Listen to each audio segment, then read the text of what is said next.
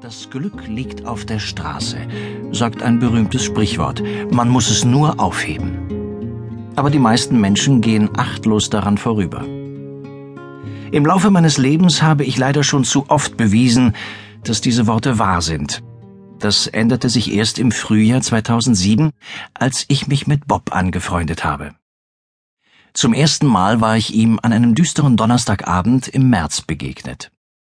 Seit dem späten Nachmittag lag ein Hauch von Frost in der Luft.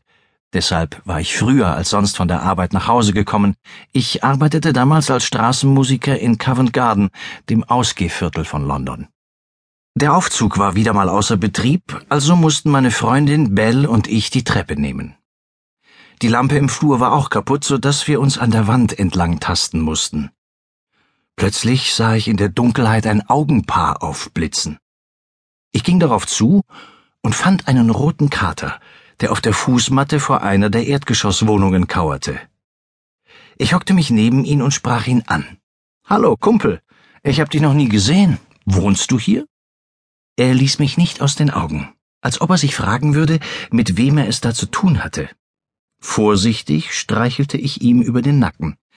Damit wollte ich ihm meine guten Absichten zeigen, aber auch herausfinden, ob er ein Halsband trägt. Er hatte keines. Aber er genoss die Streicheleinheiten. Sein Fell war stumpf, und ich spürte kahle Stellen. Bestimmt war er hungrig. So stürmisch wie er sich an mich schmiegte, war mir schnell klar, dass er dringend einen Freund brauchte. Ich glaube, er ist ein Streuner, sagte ich zu Bell. Sie kannte meine Schwäche für Katzen und erwiderte mit gespielter Strenge Nein, James, du kannst ihn nicht mitnehmen. Sie deutete auf die Fußmatte. Der gehört bestimmt den Leuten, die hier wohnen. Bell hatte recht. Eine Katze passte momentan so gar nicht in mein Leben. Ich hatte schon genug Probleme damit, für mich selbst zu sorgen.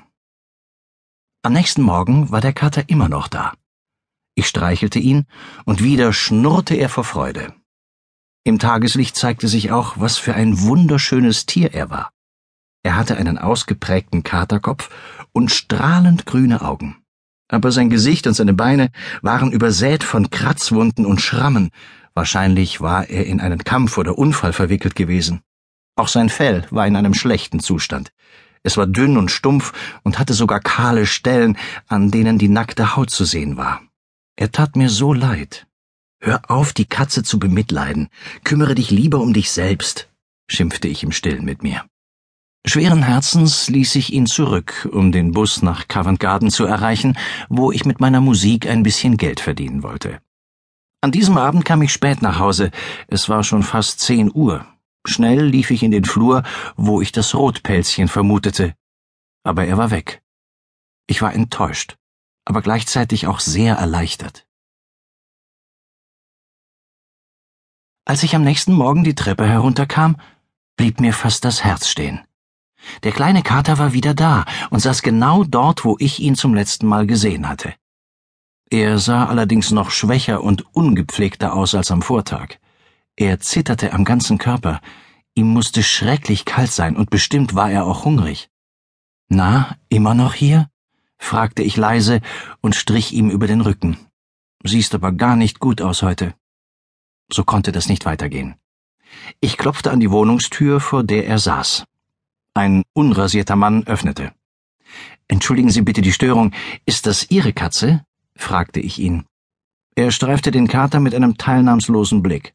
Nein, habe ich nichts mit zu tun. Er knallte die Tür wieder zu, und da wusste ich, was zu tun war.